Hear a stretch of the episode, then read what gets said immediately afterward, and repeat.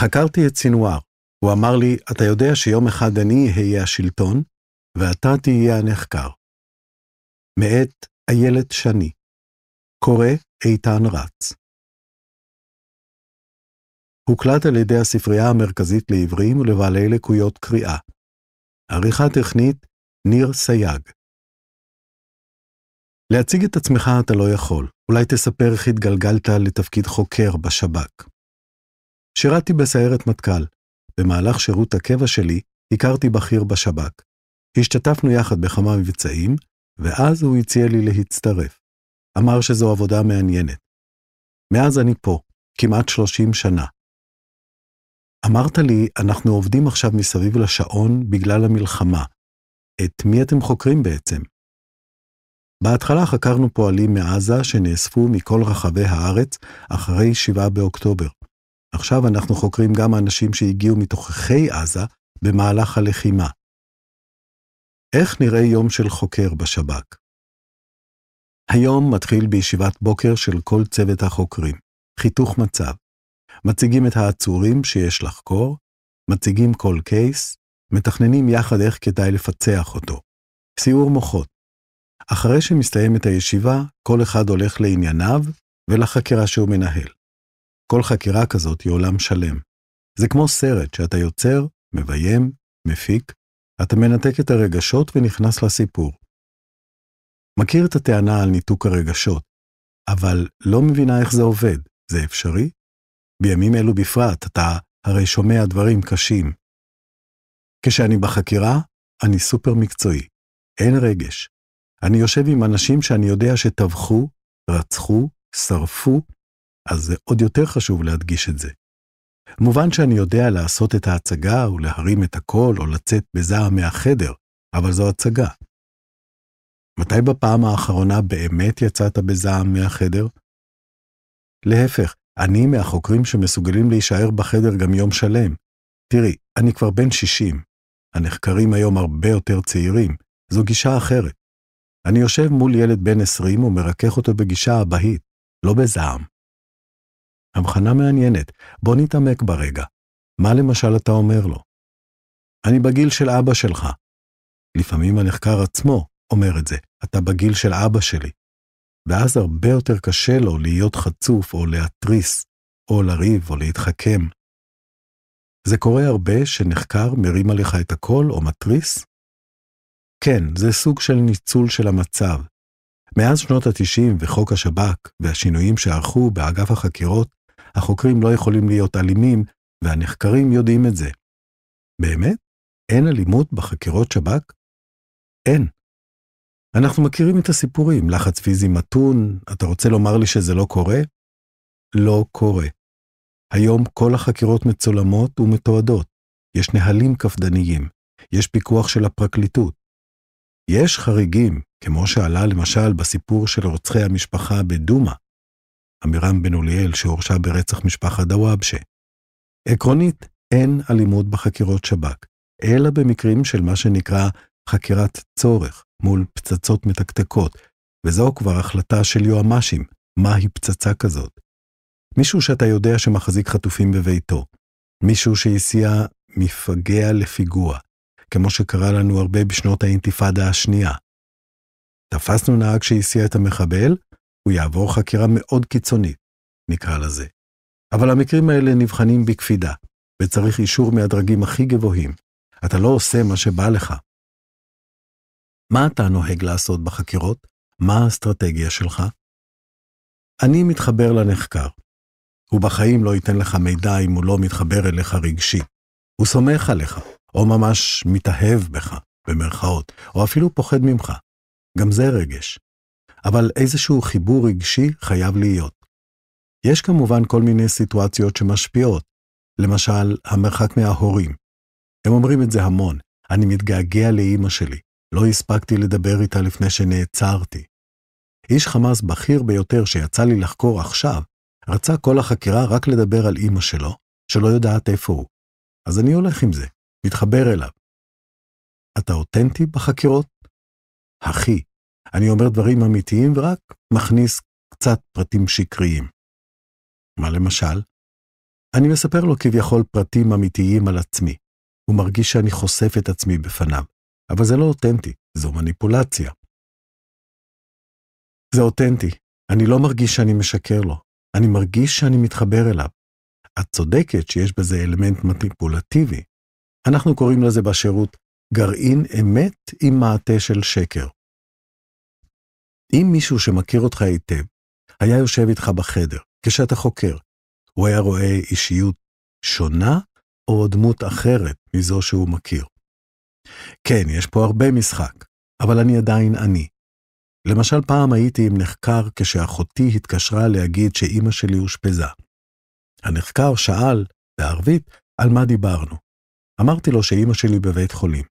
אז הוא אמר שתהיה בריאה. אחרי כמה שעות הוחלט לשחרר את אמא שלי. לא התאפקתי וניגשתי אליו. רציתי ליצור קשר אישי. אמרתי לו, תראה, אתה אמרת שהיא תהיה בריאה, ואלוהים הקשיב לך ושחרר אותה. הוא היה מאושר, ופה לא שיקרתי, רק קצת מרחתי אותו בקטע של כמה אני מתלהב מזה שהוא אמר שהיא תבריא ושעזר לה.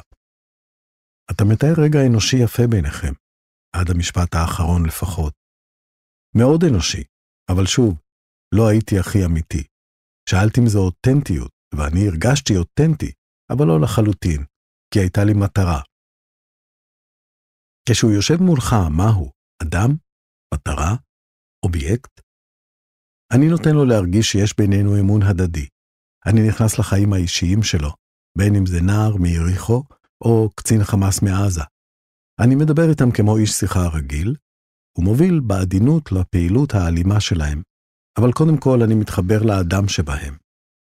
ואתה מצליח להחזיק את האדם שבהם גם כשהם מספרים לך סיפורי זוועות על מעשיהם? כן. עכשיו למשל, אני חוקר כבר למעלה משבוע פעיל מחמאס עזה. הוצאתי ממנו כמה דוחות מודיעין גדולים, טילי טילים של מידע, בגלל הזיקה שנוצרה בינינו. הוא כבר מבקש לשבת איתי. אני גם נוטע בו תקווה. הוא כל הזמן שואל אותי אם יהיו חילופי שבויים. הוא מפנטז על זה שיחזירו אותו. מבקש ממני לבדוק באינטרנט מה קורה עם זה. אני עונה שעם הזמן בטח יהיו חילופי שבויים. אני מבין שזה מה שמחזיק אותו, אז למה לא להגיד את זה? זה גם לא לגמרי שקר. לא, לא שאכפת לי לשקר לו, אבל זה מסוכן. אם אתה משקר לו והוא מגלה ששיקרת, הפסדת אצלו והפסדת אותו. בוא נתחיל עם ראשית ימיך בשב"כ, סוף שנות ה-80. החמאס עדיין בחיתוליו, בהקמה, ואתה מקבל לידיך נחקר ששמו יחיא סינואר. אני הייתי הקייס אופיסר של סינואר ב-1988. בעצם ההתחלה של החמאס היא מה שמכונה האגודה האסלאמית, התארגנות של פעילים דתיים באוניברסיטה האסלאמית. היו שם מאבקי כוח מול ארגוני השמאל, החזית העממית ופתח. זו התקופה שאומרים עליה שהשב"כ חיזק את החמאס, כי השב"כ אכן העדיף את הדתיים שייתנו קונטרה לחזית העממית ופתח, משום שאז הם היו אלו שביצעו את הפיגועים. סינואר היה פעיל בולט באוניברסיטה האסלאמית. כולם הכירו אותו. הוא ידע להלהיב את ההמונים. הוא היה אז תלמיד או סוג של מתמחה של אחמד יאסין ששוחרר בעסקת ג'יבריל. יאסין היה הסמכות הרוחנית. עבדאללה עזאם, אסלאמיסט מוכר, מכונה גם אבי הג'יהאד, שנתן השראה להרבה חוליות והתארגנויות, הציע לסנואר להצטרף לתנועה חדשה שנקרא אל-מג'ד, ומטרתה היא לרדוף כופרים. סינואר כמובן הסכים בהתלהבות. הם תקשרו בצורה חשאית באמצעות פתקים שהוטמנו בשירותים באוניברסיטה האסלאמית. תחפור בנקודה כך וכך, יש שם נשקים. המידור היה מוחלט. סינואר עצמו בכלל לא ידע מי מפעיל אותו, כל שבוע הוא היה מוצא את הפתק עם ההוראות במקום קבוע. הם היו צוות של ארבעה אנשים, ביניהם רוחי מושטהה, שהיום הוא גם בכיר בהנהגת החמאס ונמצא בקטר.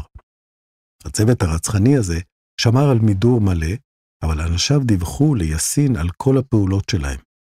למשל, הם חקרו מישהו והקליטו את החקירה על קלטת.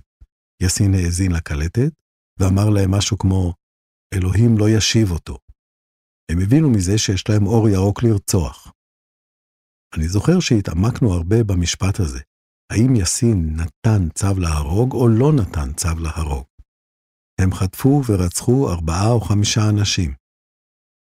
חלק מתמלילי החקירות של סינואר בפרשה הזו פורסמו בהארץ לפני כחודש על ידי חיים לוינסון. נדמה לי שבתמלילים סינואר אומר שיש רציחות שיאסין אישר כביכול, ויש כאלו שהוא לא היה בטוח אם ידע עליהן. בכל מקרה מדובר במקרי רצח ברוטליים. הכפירה, לצורך העניין, הייתה באחד המקרים בעלות על ספריית וידאו. רציחות מחרידות.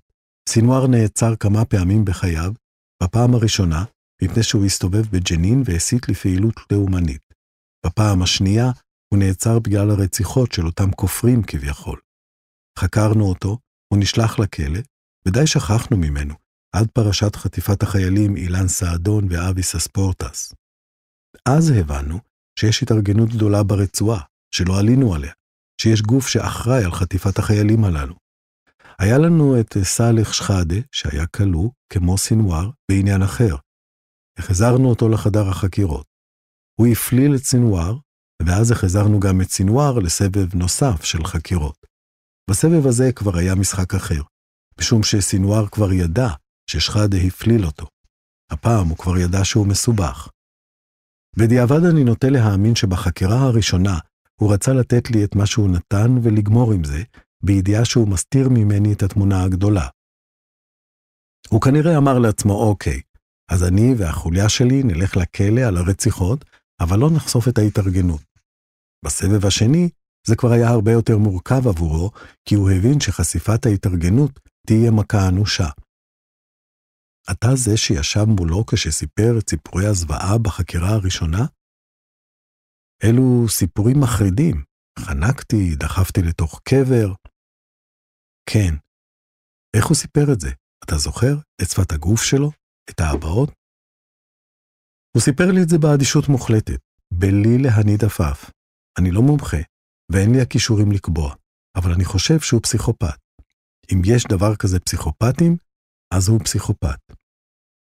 כשהתכוננתי לראיון קראתי אמירות של החוקר מיכה קובי, שהרבה גם הוא לחקור את סינואר.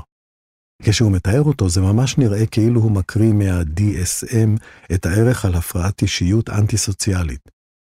הוא אמר שסנואר איש חסר רגשות, אטום ואכזר, חסר בושה, חסר חמלה, שכל האמצעים כשרים בעיניו, שנראה שהוא היה מרוצה מהרציחות. מסכים לגמרי.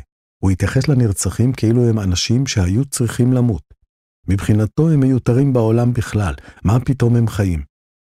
הוא רצח באכזריות בחור שהיה ספר. למה? כי הייתה שמועה שיש לו במספרה חומרי תועבה, שהוא מראה לפעמים בשקט ללקוחות שלו, מאחורי הווילון. שמועה, כן? לא יותר. הצלחת להוציא ממנו את מה שרצית? כן, הוא נתן גרסאות מפורטות. היה ממש קל לדבר איתו על הרציחות, כי הוא ממש התגאה בזה. כשהוא דיבר, חשבתי עלינו, כחוקרים, כמה משאבים אנחנו משקיעים כדי להבין אם אומרים לנו אמת. אותו זה לא עניין בכלל. הוא עינה מישהו עד שהוא הודה? יאללה, אפשר לרצוח. הוא לא סופר אף אחד, גם לא את האנשים סביבו, רק הוא מחליט. כן, לא הייתה לו בעיה גם להלשין על חבריו, הוא רואה בעצמו סמכות עליונה. הוא מחזיק מעצמו מנהיג. תמיד דיבר עם הראש למעלה, בתקיפות, בסמכותיות, לא הראה שום יראה מהחוקר. להפך, הוא התריס כל הזמן. אני יכול להקריא לך מה כתבתי עליו בחקירה הראשונה. שמרתי את זה. דמות בהחלט חריגה באישיותה, חוכמתה ורמת האינטליגנציה האישית. דתי קיצוני, מאמין, אדם ששלם עם דבריו ועם מעשיו. התרשמת מהאינטליגנציה שלו. כן, הוא סופר אינטליגנטי וגם משכיל. זה חריג בנוף של נחקרים בשב"כ? כן, מאוד.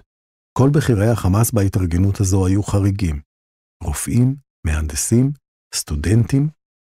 קראתי טקסט של שלומי אלדר שעסק בין היתר באסיר הביטחוני שיזם את רכישת ההשכלה בכלא בישראל בשנות ה-60.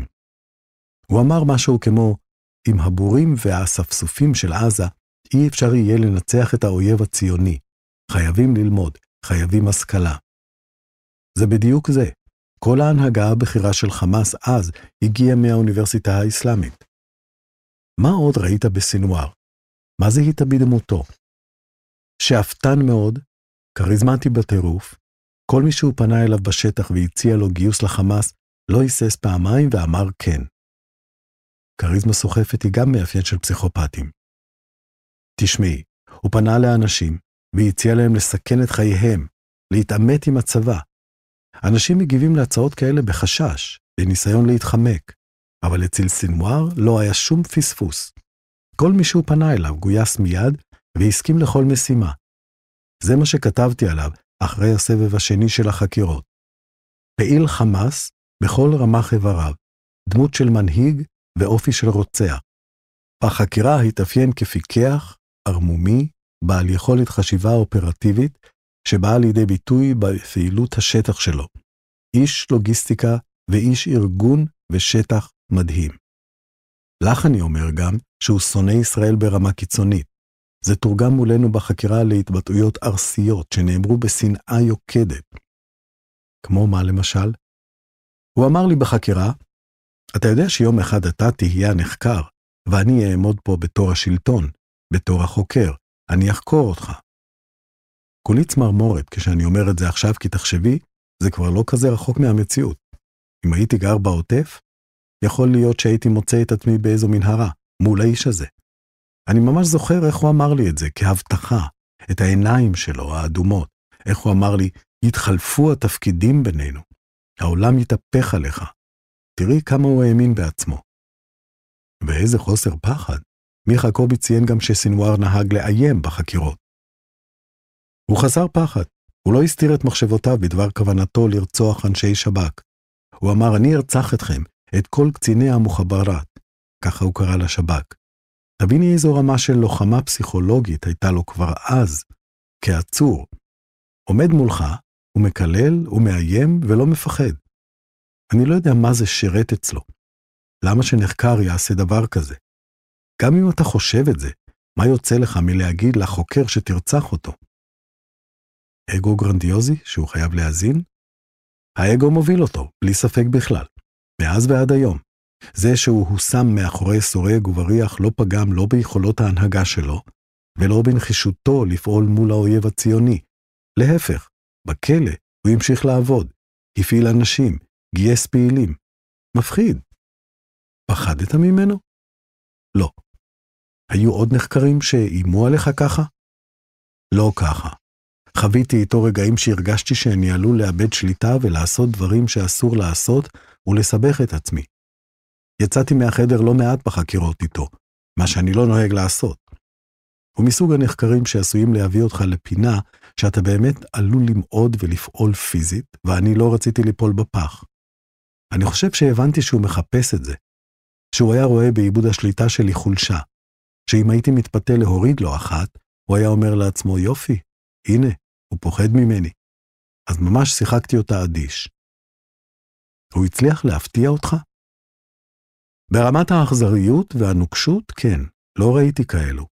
בן אדם שמתנהג ומדבר בצורה כל כך נועזת, לא מתבייש או חושש מהחוקר, אומר לך, אתה הפושע, והעולם יתהפך, ואני אטפל ביהודים הכופרים כמוך.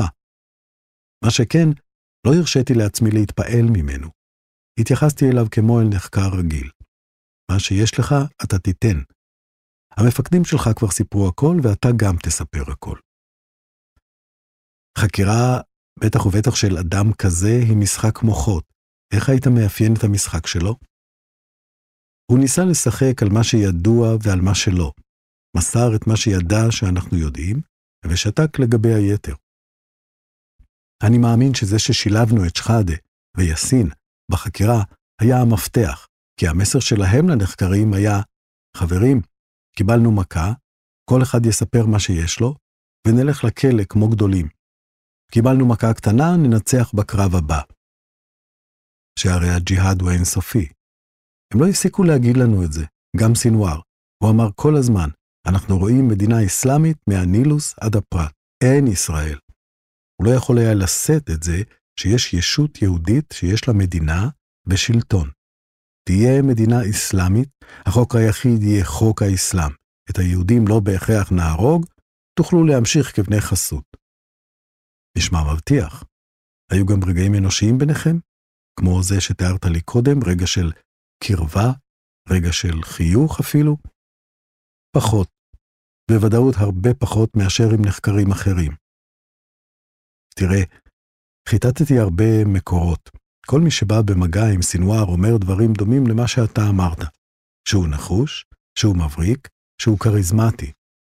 הסטייה היחידה מהקו הזה הייתה אמירה של בטי להט, קצינת השב"ס שניהלה את כלא הדרים, שאמרה עליו שהוא פחדן, מסית ומתסיס ואז מתחבא.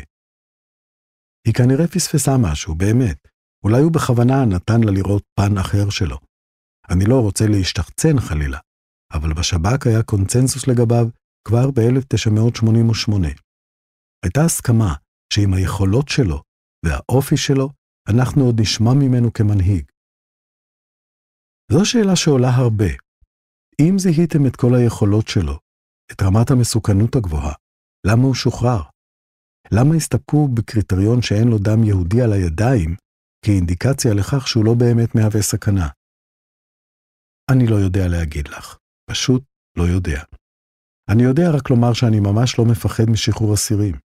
נכון שהם מדליקים את השטח, אבל אתה תמיד יכול להגיע אליהם. הם לא יהרסו את מדינת ישראל, לא אסטרטגית. הם לא יפילו אותנו.